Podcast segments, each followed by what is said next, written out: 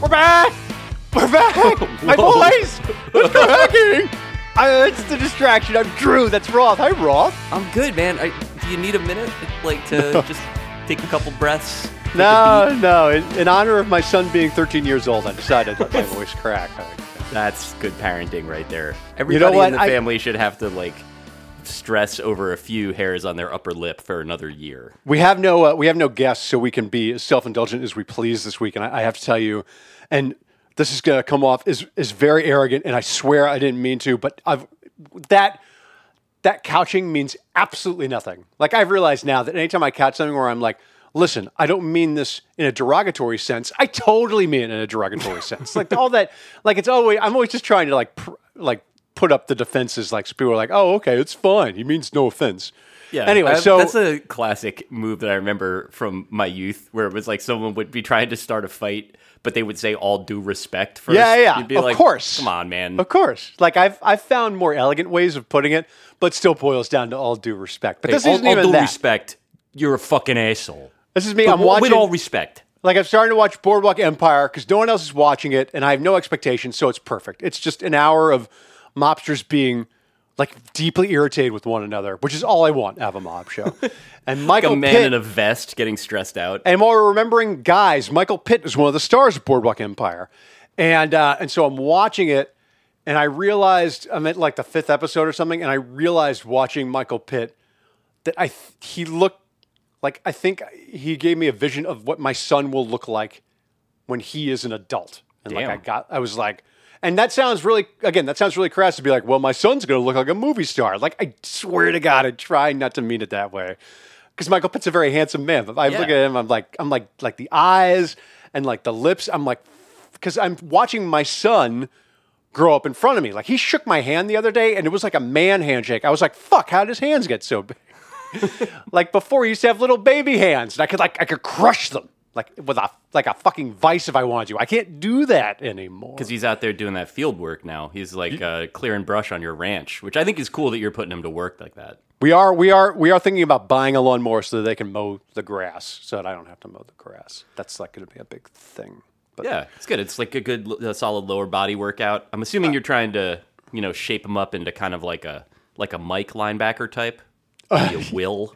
They're not allowed to play touch uh, tackle football. So, but that is enough. Of Drew Simmons talks about how awesome his son is and how handsome his it, son is is. it weird that my son's hand has gotten large? Yeah, yeah, we, we, we can't do that anymore. We have to talk about things that are actually happening. But first- uh, fir- yeah, first of all, we have to talk about the NBA Finals because uh, Game Six uh, will be.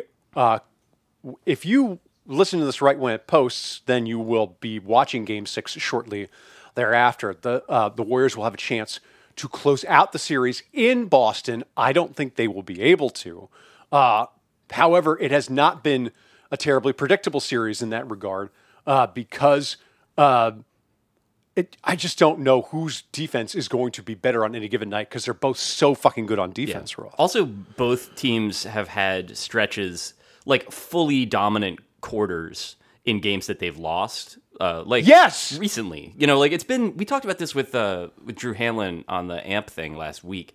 For a series that has mostly been like quasi blowouts to like just you know sort of like 10 point margins of victory i found it to be a very entertaining series to watch because each game has a bunch of good basketball in it like some incredibly fun to watch like just like pyrotechnic basketball and yet also somehow they're not happening at the same time so you're just getting like it's like a highlight reel quarter and then a highlight reel quarter and it seems like both uh, brilliant but somehow not competitive in the way that you think of a great finals as being Yeah, it's fascinating because there have been stretches, and I sort of, I, I think I've sort of, I think I've sort of adopted a sort of a permanent mentality where I think the Celtics are simply a better team. They're better organized. They have, they're a deeper team, and I tend to think of that because I see stretches where they stick so hard to the Warriors and they make their lives so miserable. They did it in Game Five, a game where they made it so that Steph Curry didn't make a single three pointer, and yet they got the doors blown off of them in the fourth quarter. So I don't, you know, it, it's a hard series to make sense of when you know you sort of, at least for me, someone who isn't like as like as tuned into the the nuances of the game the way like Bernico or somebody else might be.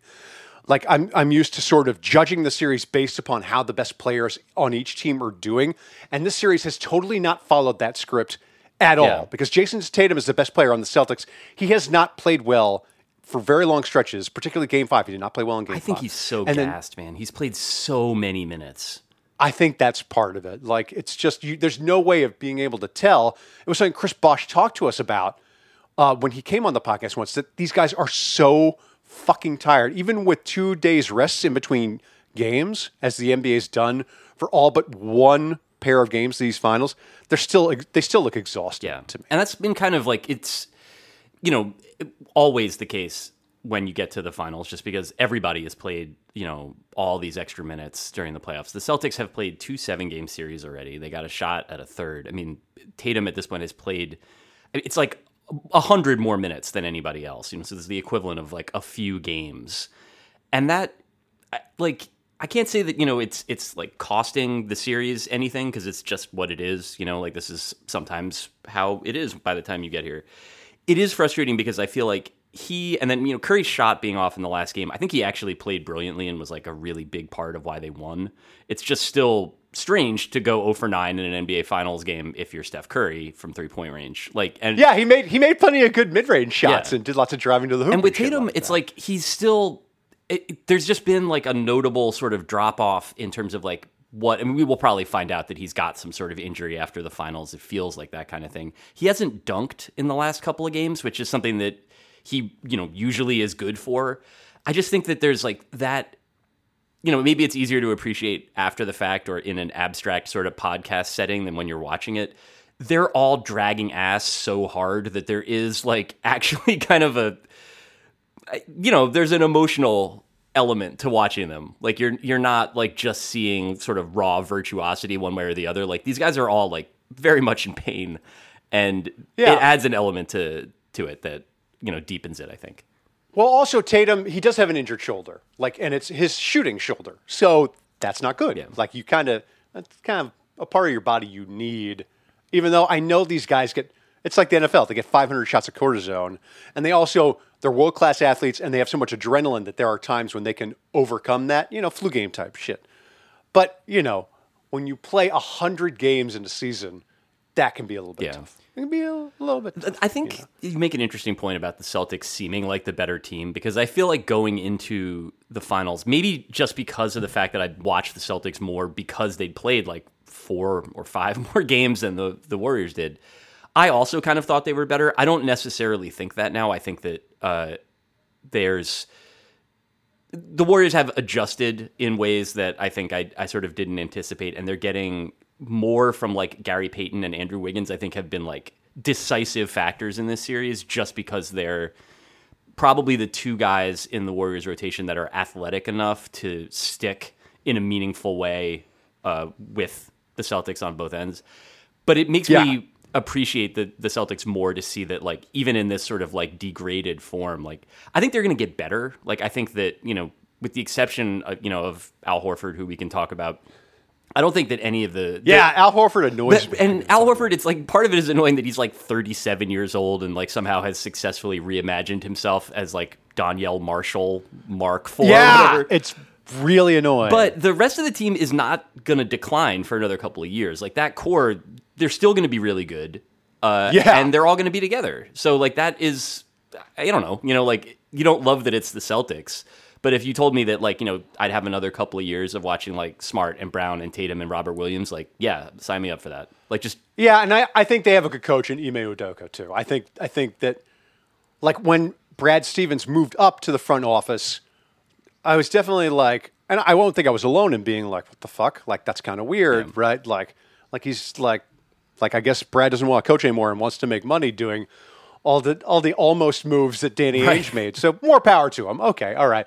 But then it turned out that their new coach is actually fantastic. Yep. So I don't, I don't, I don't know. and that to- Stevens made a series of moves that like really reimagined the team on the fly and like kind of you know looked sort of cosmetic, but like as again as Drew Hanlen said, like getting rid of Dennis Schroeder means more point guard minutes for Smart. Getting like Derrick White, Yes. like all of that stuff really like they got a lot better. So like hats off to Brad Stevens, executive. I you know I guess if he's I hope he's happier all coaches by the time they get to the end of their coaching thing just have this look of someone that like just got off a, a very long international flight with like a lot of babies on it. So if he's sleeping better, like good good for him.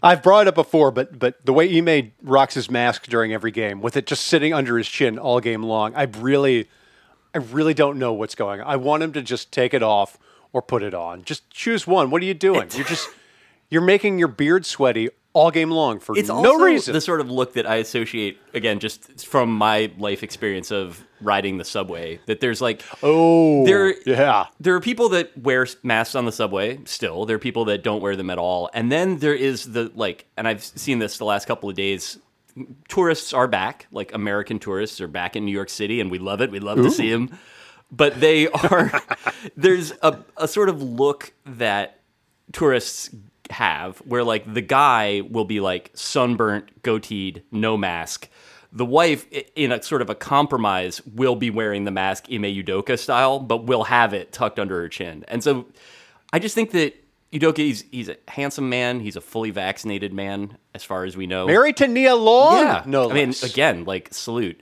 Like Yeah. you don't need to wear your mask like a lady from the Sun Belt who is here to see uh, you know, Hamilton. You can do you can do better than that. That is that's that the people who wear it that way, and I know he doesn't mean it that way, but I always get the. All right, I have a mask on my face. You fucking Yeah, happy? right. You Like- happy? Like, here, here's the mask. Like, or they have it dangling off of one ear. Like, I brought the fucking mask. You can't talk to me about not having my mask on because I have it on. I just have it I on am gonna miss in a way that. that, makes man. I am gonna miss that shit so much. I I have very I, I'm like you. I have very small like PTSD moments from the the the pandemic. Nothing compared to what like people who have lost loved ones or have had like serious bouts of COVID. Like nothing compared to what they have. But like or I'll have like supply chain like triggering where like if I see a tub of cream cheese at the supermarket now, I have to buy it, even if I already have two in the fridge, because there was such a cream cheese tub shortage for so long. I'm like, I don't know if these will be here much longer.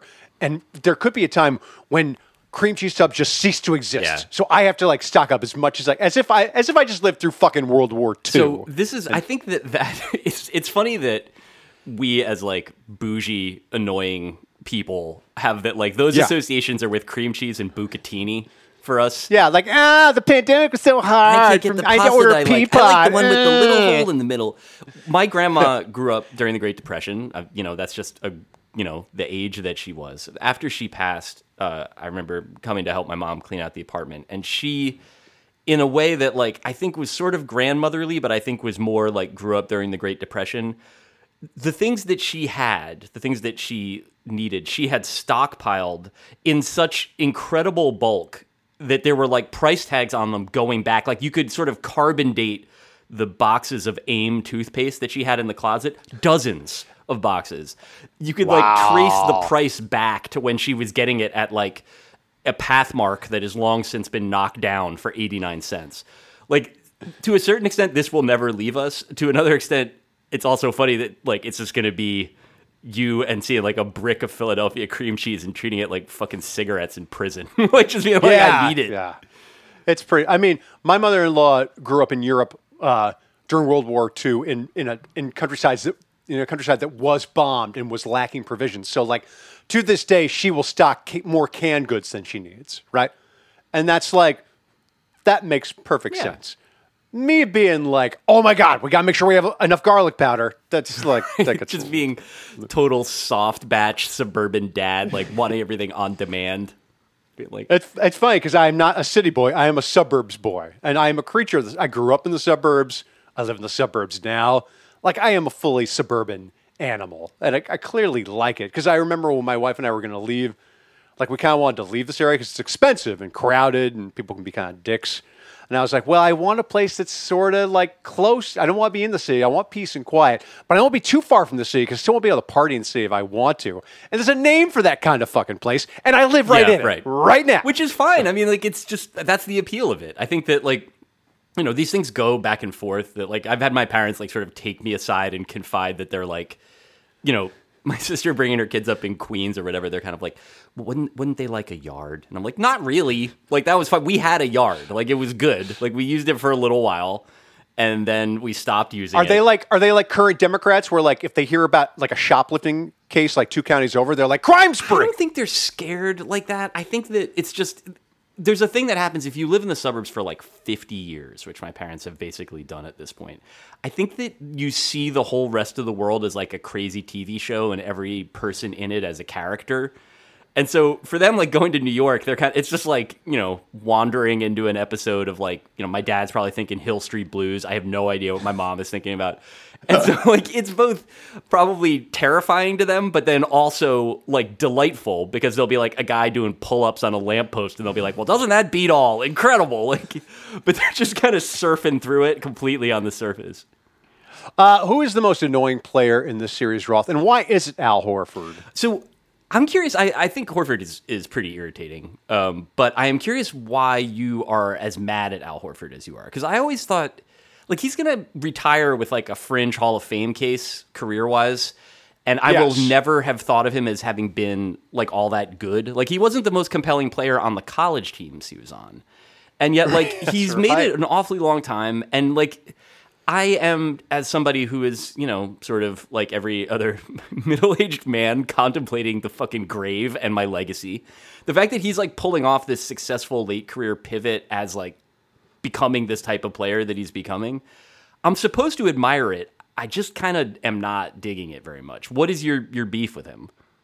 I think I realized it while I was watching him like make three pointers that I I think that I am I'm, there's something else I'm carrying, which is from what, having to watch Patrick Ewing for a good amount of my like mm-hmm. formative years, is that I actually I hate all old guys who take long mid long jumpers. like I that's what it is. I fucking I just hate like a janky ass Bill Cartwright hoisting up a shot with form that looks like a like a fucking 80 year old man at the Y. Like I can't like that's not what I watch basketball for. I watch basketball for like awesome shit.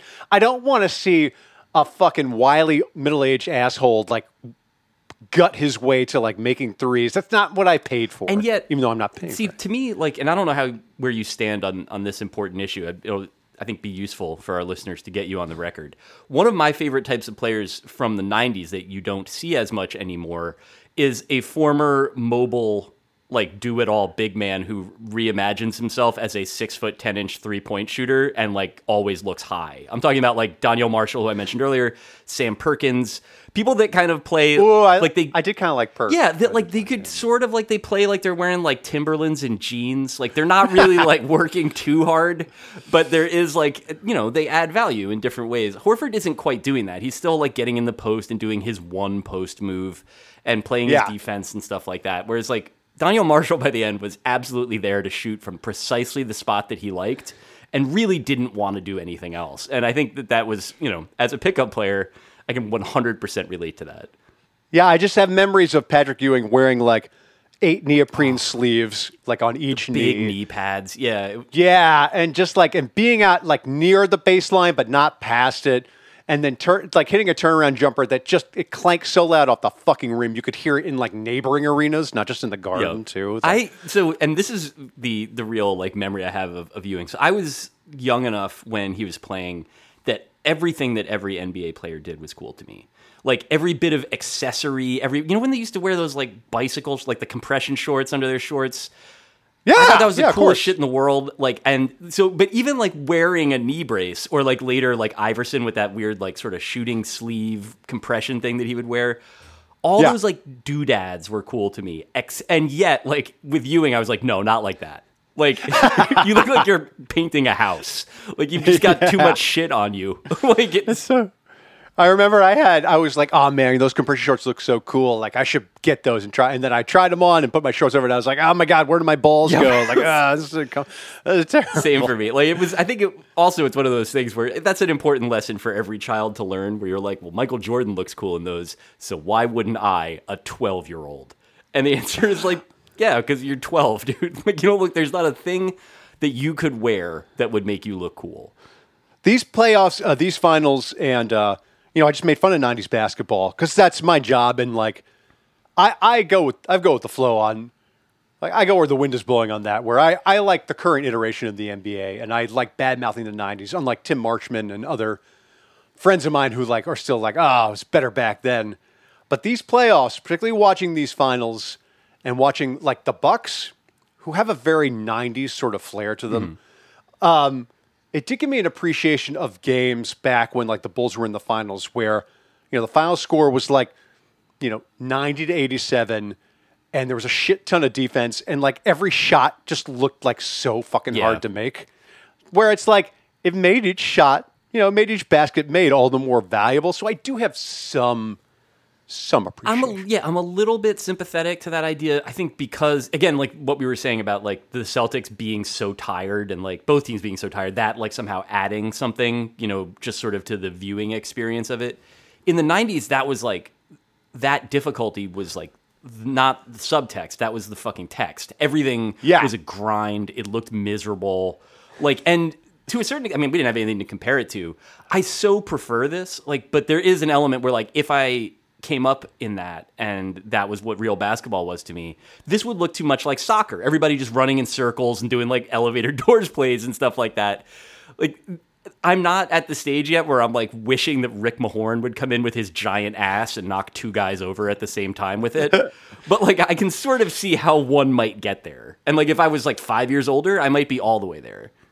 i uh, i like um oh i lost my train of thought hang on you know what we can oh i had it oh what the fuck was it involve Rick Mahorn's giant ass. Hang on. It's coming. It's going to come back. It's going to come back. I keep saying it's going to come back, and yet, I'm looking forward to it. no. It's gone.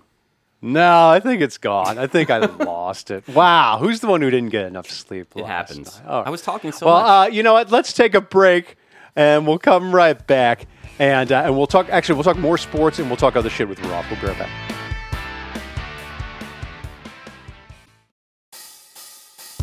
Okay, we're back with David Roth, and we're back from my brain fart. My brain has not unfarted itself. Uh, so I, I next time I'm gonna I'm gonna write it down in my notebook when I'm about to say something, because like Roth, you have a notebook on you, and and you take notes during the podcast, and I should follow your lead. These are not useful notes.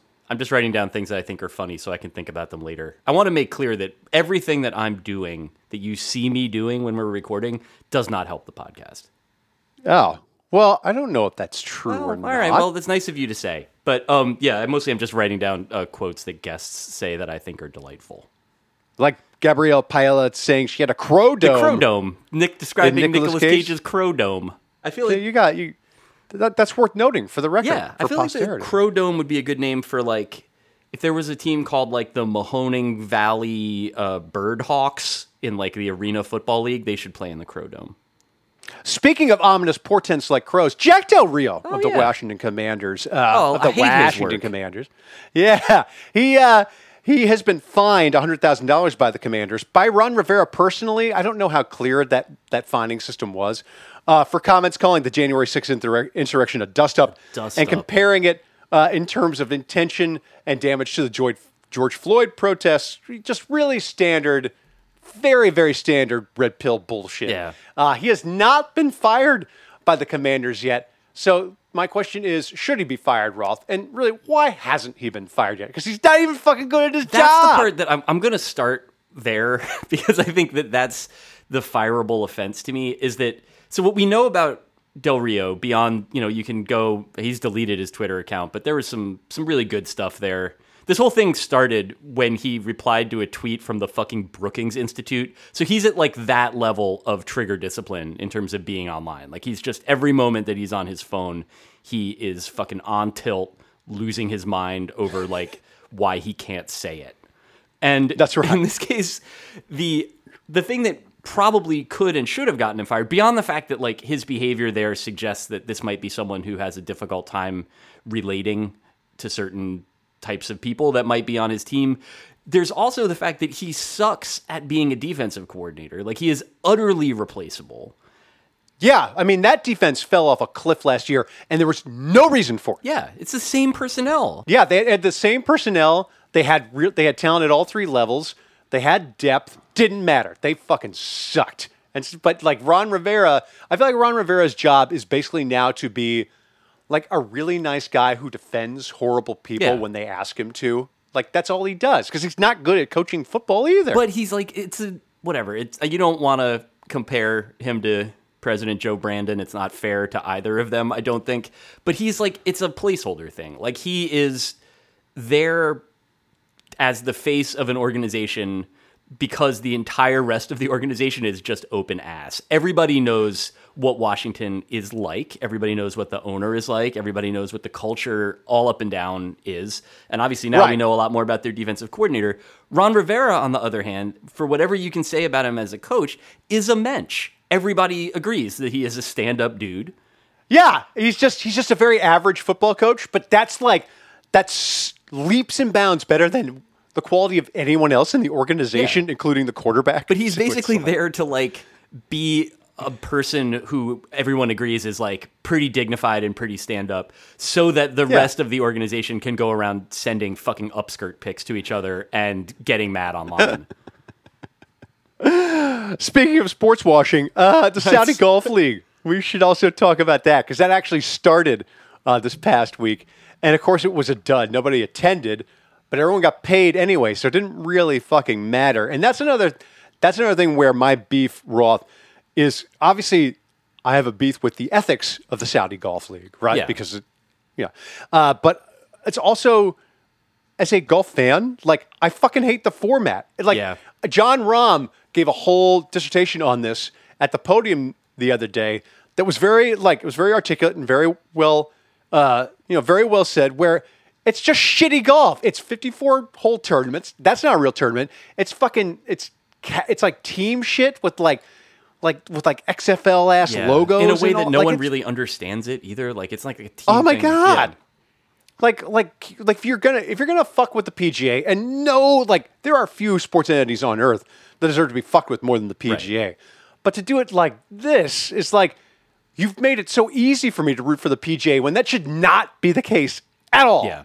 It's the level of like scuzz on it too is like it's worth noting. It's not going to put a lot of people off. I think well, it will put some people off, but I think there's also like again, this is where the PGA Tour is. Like the idea that there's somehow something sacred about the events hosted by like waste management or like, you know, the like Vlad Dracul Institute for Free Market Studies or like some fucking bank or consulting firm or whatever. Like it's all bad. You know what I mean? But like the Saudis manage this is their, you know, unique contribution to global culture.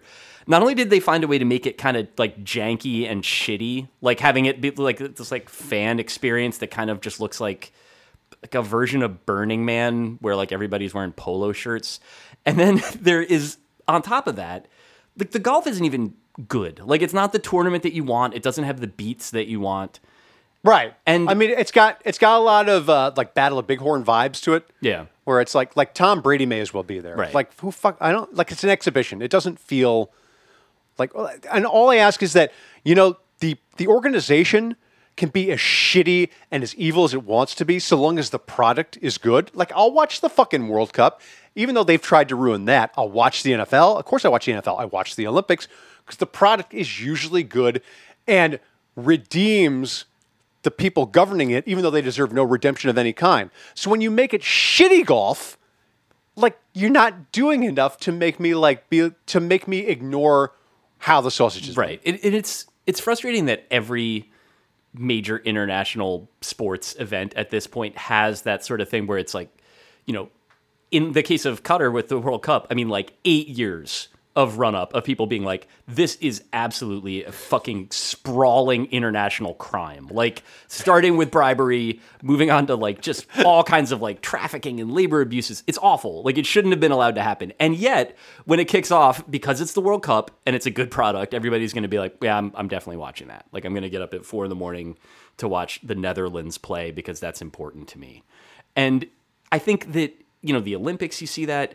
In this case, the, the only way that it could fail is if there's a product that's substandard. And yet, I wrote about this this morning that, like, I feel like the bigger bet, you know, on the part of the Saudis, it is clearly just to have themselves be associated with you know, golfers you faintly remember from five or six years ago instead of dismembering Jamal Khashoggi or That's right. and that's you know I, I don't know that that's necessarily going to work but i do think that given that what the pga tour has going for it right now is the sort of agglomeration of prestige and brand recognition that comes with it being an institution and then a little bit of that other you know the stuff that that Rahm talked about where he's like you know a golf tournament is 72 holes to me. Like that's what i grew up wanting to play and that's i think that you know for people that care about golf like that that is important to them but i think that Yeah, the bet that endless money will eventually be able to overtake an institution that has very little going for it beyond its institutional status and that has allowed itself because it was unchallenged for so long to become weak like from the inside in the way that the PGA is where it's basically it's a bureaucracy you know and Right. it's and it serves mostly the people that are you know served by it serving in it I don't know that you can bet against money in circumstances like that. Obviously, this can be sort of projected outwards across the culture, and that's bad. Like, it, it, I don't want to be in a position where I'm hoping that the PGA Tour will get its shit together so that it can fend this off. I'd be happy if they just got their shit together for this, you know, sake of getting their shit together. But I feel like if they don't, they could lose. Well, because the problem was that they banned the players that signed on to the Saudi League.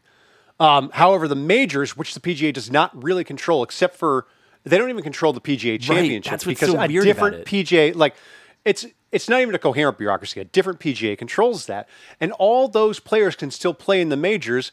And if you are Phil Mickelson or you are even Tiger Woods, who has not joined the Saudi League, and you know was probably still debating right now whether or not it's better for his legacy to like abstain from it and be the last pure golfer or just take half a billion dollars and go over. Um, you know, to you know, to have that sort of spot where you know, to have where where these players can uh, still play in the majors, that's all they want to fucking do anyway. Right. So they don't they don't give a fuck about playing in the Kemper Open. They don't right, give a fuck like at all. RBC championship or whatever. Like, I'm sure it's very nice, but it's not like any of these guys grew up wanting to like hoist the Royal Bank of Canada trophy that was handed to them by the CEO of the Royal Bank of Canada. And yeah, I think that that's exactly right. As long as the majors let these players in. I mean, the other thing about it that's going to be interesting is that so right now the the LIV golf field is like guys that won a major when Barack Obama was president. well, wait, and then it's got the- like and then the got two- DeChambeau and That's what I was going to say. too. And the two most disagreeable young players on the tour now, yes, the really Yes. good young players. And I feel like there's to a certain extent like and you'd have to correct me on this if I was wrong because I don't I know a little bit about golf and I'll watch it if I'm feeling lazy enough and there's not other things on. I think that people watch golf in large part like fans watch it because they care about individual players and I don't think that the players that have gone over there yet are the ones where like there's people that like love Rory McIlroy, love Tiger Woods, obviously, that like those guys haven't left. And so there are probably people that like really everybody knows that Bryson DeChambeau is an incredibly good golfer. He is not liked, right? No, Like that's like it's like hate 90-10 for Brooks Koepka over him in terms of that little feud they had, right? They also they they do love Mickelson. Yes, I'll- that's true. I will note that. I mean, everyone calls him Phil. I mean, once you once you drop the last name, Yeah, you know, once big. Jim once Jim Nantz is just being like, "Hello, friends." Is Patrick Reed winning. the one that your mom hates? Uh, I think well, everyone hates Patrick. Okay, Reed. I remember My- you telling me at one point where she was like just out of nowhere, like I don't like that guy. Like he talks during people's backswings. That's absolutely something that my mom would would text me. There was two things. One is that I wanted to say was that uh, Rahm made a good point. Something that I have been thinking about, where he was like, he's like, listen, this they're getting paid hundreds of millions of dollars. Like DeChambeau is getting paid hundred million dollars to join this tour, which okay, that's a lot of money, and it's been described as life changing money. But it's like, it ain't like Bryson DeChambeau is making ten bucks an hour on the PGA tour. Right. So like, exactly what is changing here? Like it's it can't be because Rahm was like, my life would be exactly the same if I had hundred million dollars more because I'm already fucking rich. Like most of the top players, particularly the ones who went over. They were already rich. Like a guy who's just out of Q school, he's not rich. Like I get that, But they don't want that But- guy. They're, they're not interested in that. And so that's No, of course not. That's the They part of want it that's stars. like fascinating to me. I think that you can really sort of see. I didn't. I mean, whatever. The story I wrote is like two thousand words long, so I had to leave something out. But that No, it's terrific. But I liked it. Thank you. You're very nice. But like Dustin Johnson talking about like how the money he's going to get from that is like life changing money. It's you're fucking like you made seventy five million dollars in prize money on the tour, and you are married to Wayne Gretzky's daughter. yeah, I think you're okay right in the like life this is department. are you uh, like you want to you want to get the big fries at five guys like knock yourself out dude like yeah, your your life your life already changed. Like you got you got to the life changing part. but the Like, rhetoric it. of it is like it doesn't like nobody can quite say what it actually is which is basically like you know whatever fucking Dax Shepard and idiocracy going I like money though like that's really where all of the mindset is like oriented is that Well, that's what it is. Okay, so here is the big like stoner thought. I think that once you make X amount of money, or once you have even, or if you're born with X amount of money, you don't have any uh, sense of objective or purpose in your life because society has not given you one, right? Like if you are, um, you know, if you are, you know, someone who is just like of average means, you have been raised and you have been put in a place where your objective has to be I need enough money to eat. I need enough money to provide for a family. I need enough money so I can go on vacation and enjoy my life and all that stuff. Once you do all that, once you defeat life, once you win the game of life, what is there? And there's nothing, there's no direction for Am- Americans, particularly, as to what to do once that happens. Like usually, it's like, okay, I'll you know I'll do some token philanthrop- philanthropy or something like that. But usually, the default is, well, I have a lot of money, but I could have more, and that's usually how it goes. Yeah, if you can't think of anything to do but having more of the thing you already have so much of, then like not only are you lost or whatever, it's like where are you going to go from that? Like you can pick up it's, honestly like one of those things where we were joking around about this yesterday about like Jim Irsay and his fucking band like covering Van Morrison songs and like touring the country with his collection of like 20th century memorabilia.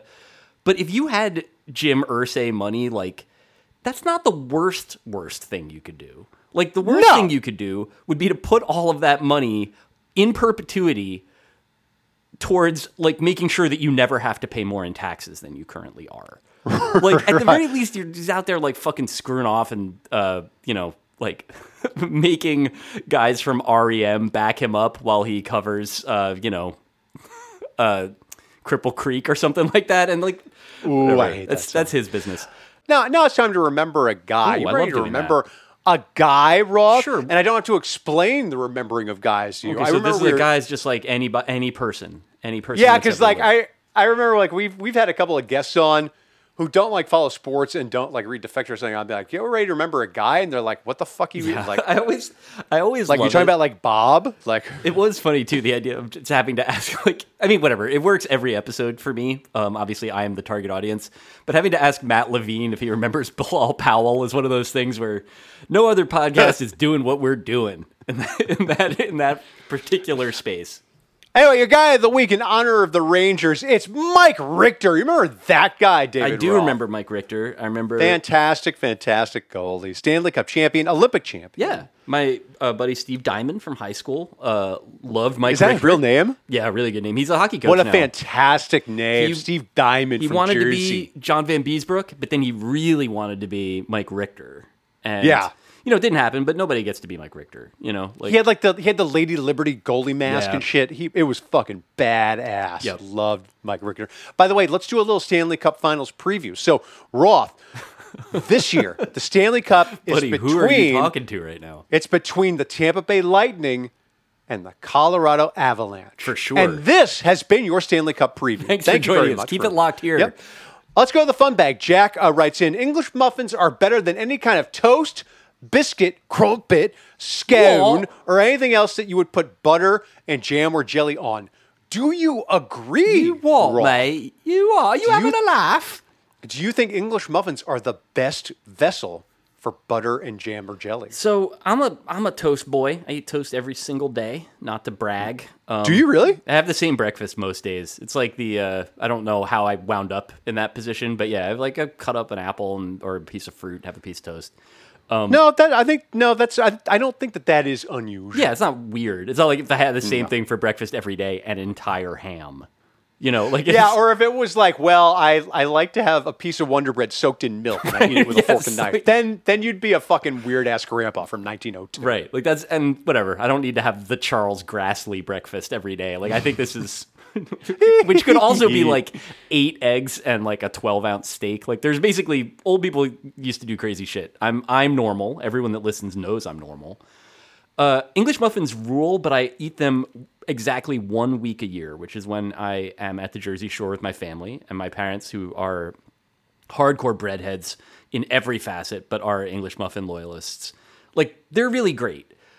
I don't know that I'd say that they're necessarily better because like I don't I don't even always do this, but if you get like a really good bread, like and you slice it yourself and it's like a very high quality bread that you slice fairly thick and you toast it, to me that is um, one of the best things. So it's still kind of like warm and yielding under the crusty outside. You simply cannot beat that shit. It rules. Yeah, I, I agree. I like I will get horny for fresh bread and be like, I have to go to like the Tate Yeah. nearby or something to get. I've got oh, I got fresh boulet. Like I get like I get pretty excited to have that with just like butter and stuff.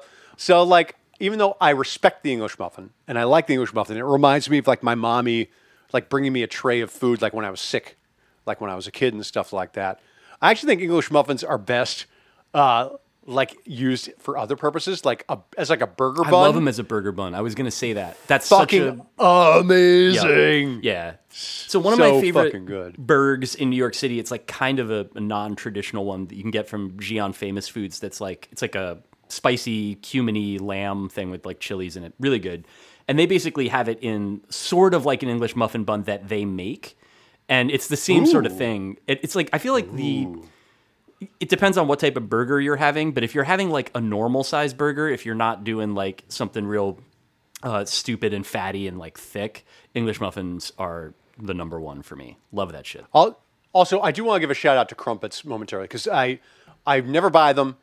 I don't. I eat them maybe once every five years. But whenever I have them, I'm like, that's a good Yeah, product. it's a solid product. I guess what we're saying here is uh, if it's bread, me and Drew are, are on the team. We love it. Yeah, in general, I'm I'm pro starch. Buchanan writes in in 2020, I found out about Kobe's death as I was on my way into a Popeyes. I don't know what compelled me, but I literally did the Peter King tweet and told the cashier.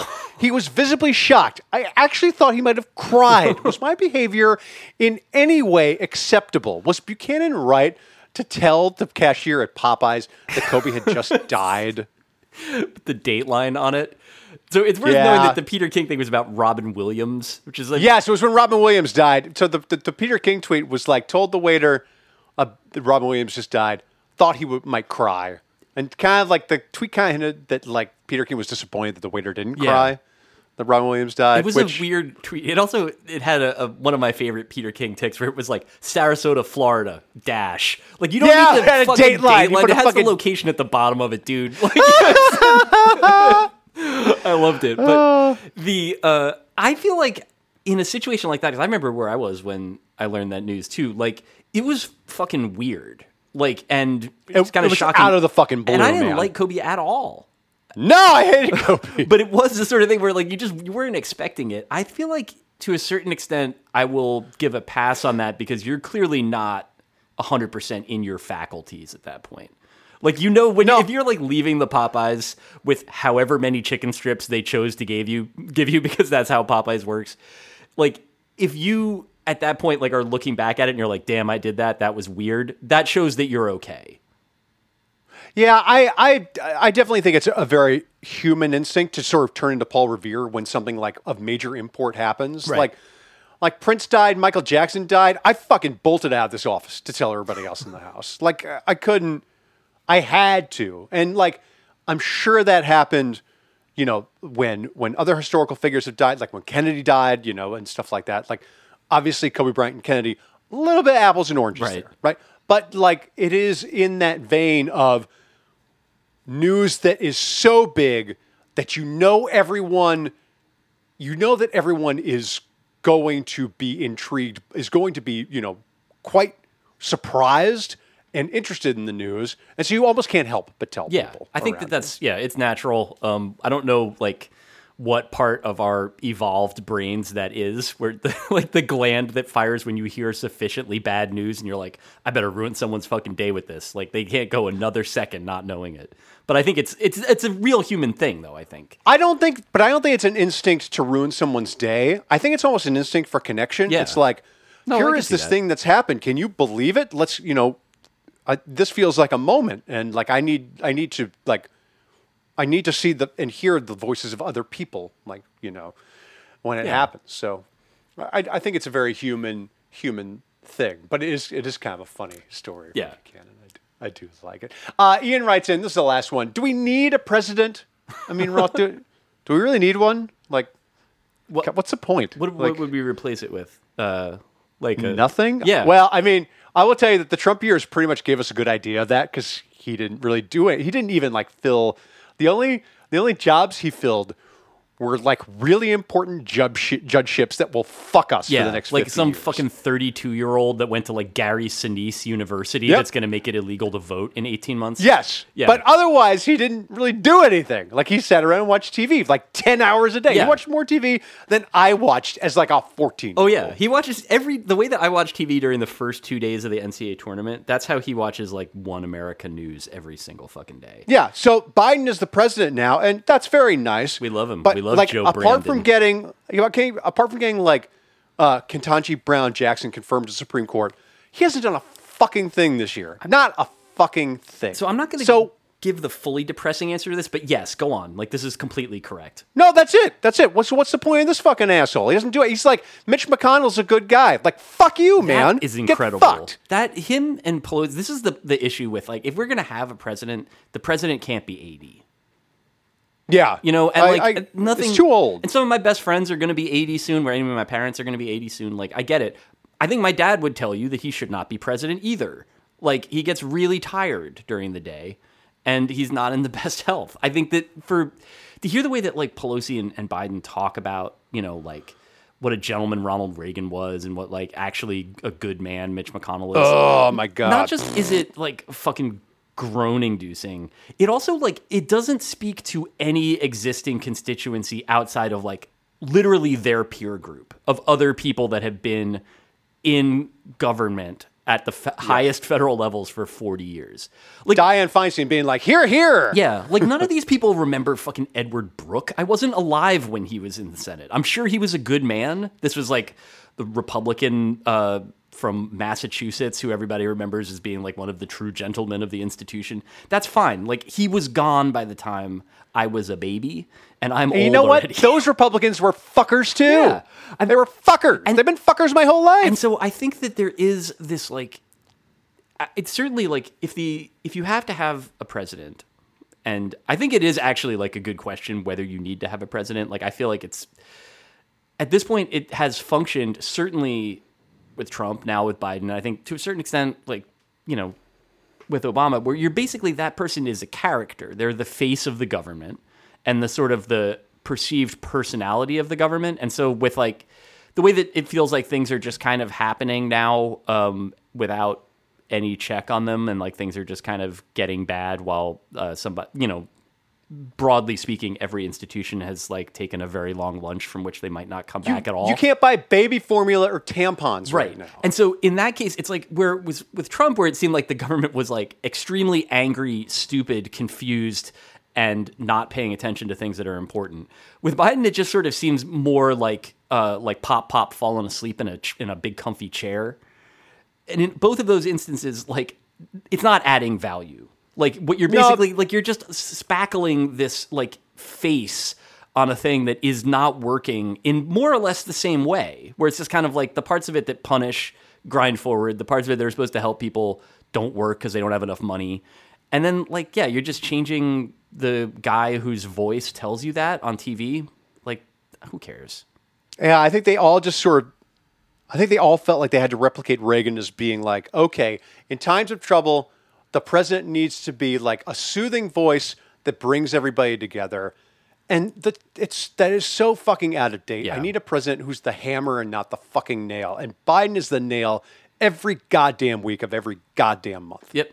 It's tough too because it's like there's still a part of me that like vestigially finds the man like he's like when he's good, like when you get him during the day and he's like a little sassy and he's talking about, you know, Scranton or whatever, like that's a type of politician that, you know, it always sort of works for me. It's like a, you know, cor- corrupt though they may be, like cynical though they always are. Like it's, he's a character. It's just that, like, you know, the nighttime version of Biden where he's kind of whispering and looks like a ghost. Like, it's just, it's That's why I call him Sleepy Joe. it's dispiriting. Yeah. Well, I mean, the version of, of Trump that's like fucking gacked up on like just like crushing Benadryls, and he gets up there and he's like, "We're gonna. It's every day. Everybody's gonna get a new sandwich from the the president. It's me. I'm their best friend. You know, like that is also stupid. But I can see why people uh, prefer the stagecraft of one to the other. I mean, at least he had the courtesy to be a cock to the people he didn't like. Yeah, you know, right. Like, right. Like, it, it- you know, at least show me your true colors, uh, so that I can judge you on the merits, and that I know you're going to act in my interest, uh, as opposed to. Well, you know what? I'm, I'm saying way too much, too many nice things about Trump. Fuck him too. Yeah, He's a awful. piece of shit. We're- We're, not going to end on we're a that. note. JB We can't Pritzker end on- podcast now. We Vote can't end on that boy. note. We have to. We have to end with this from Vadim, who writes in: current age Shaq versus current age Curry. No field goals allowed. You can only dunk or lay up. Make it, take it. Who wins? I mean, I think it's Curry in a It's landslide. certainly? Curry. Uh, Right. He's much faster. See, What if it were prime? What if it were prime Shaq versus prime Curry with the same ground rules? Prime Shaq beats anybody in a game of one on one. The like you're Yeah. talking about like early Lakers, late Magic Shaq. yeah, He's like the best if he- basketball player I've ever seen. what if he couldn't dunk? Oh, What if he couldn't dunk? it would be funny if so. I'm, I'm editing the question. I know I'm going to nudge this forward. Curry can only dunk. Shaq can only shoot jumpers. Who wins that? Oh, oh my God, uh, Shaq. I'm pretty sure. Mm. I mean, you know, but I'm I'm so trained as a ni- as a '90s guy who didn't like Shaq. I was like, well, all he does is dunk and he can't make free throws. So what kind of player is he? Which was totally Yeah, wrong. no, he was. This is the thing too, is that he became that guy later in his career, and so like if you ever believed that erroneously, if you stuck around long enough, you'd get to see him on the Cavs or something, and be like, yeah, I was right all along. Yeah, because he was like 400 pounds and drunk every night. But when like, that he was like the the version, I mean, the only comp for Giannis that has ever made sense to me is like early career Shaq, whereas basically a guy who is both bigger and somehow faster than everybody else on the floor, and like he would like lead the break for that team and stuff. He fucking ruled, man. Like I, that's if you are feeling bad. Um, and I can speak from some experience on this. Watching some uh, Shaq highlight reels on YouTube, like at the very least, uh, I, I guess it's like the same sort of experience that Dave McKenna gets watching like drum so or guitar solos on there. Like it's just it's cool shit. You can take it out of uh, context and um, you know enjoy some dunks for a while and, and get a hard reset. That's a better note to end on. Brandon Nix, who has had to work far too hard today, is our producer, along with Chantel Holder. Nora Ritchie is our executive producer. Our theme songs by Kirk Hamilton. You can listen to ad-free episodes of The Distraction only on Stitcher Premium. And thanks to Roth and me, you can get a free month of Stitcher Premium right now. Just go to StitcherPremium.com and use the promo code DISTRACT. And don't forget to rate, review, and subscribe wherever it is that you listen. And go subscribe to Defector.com too while you're at it. We'll see you next week, Raw. Bye.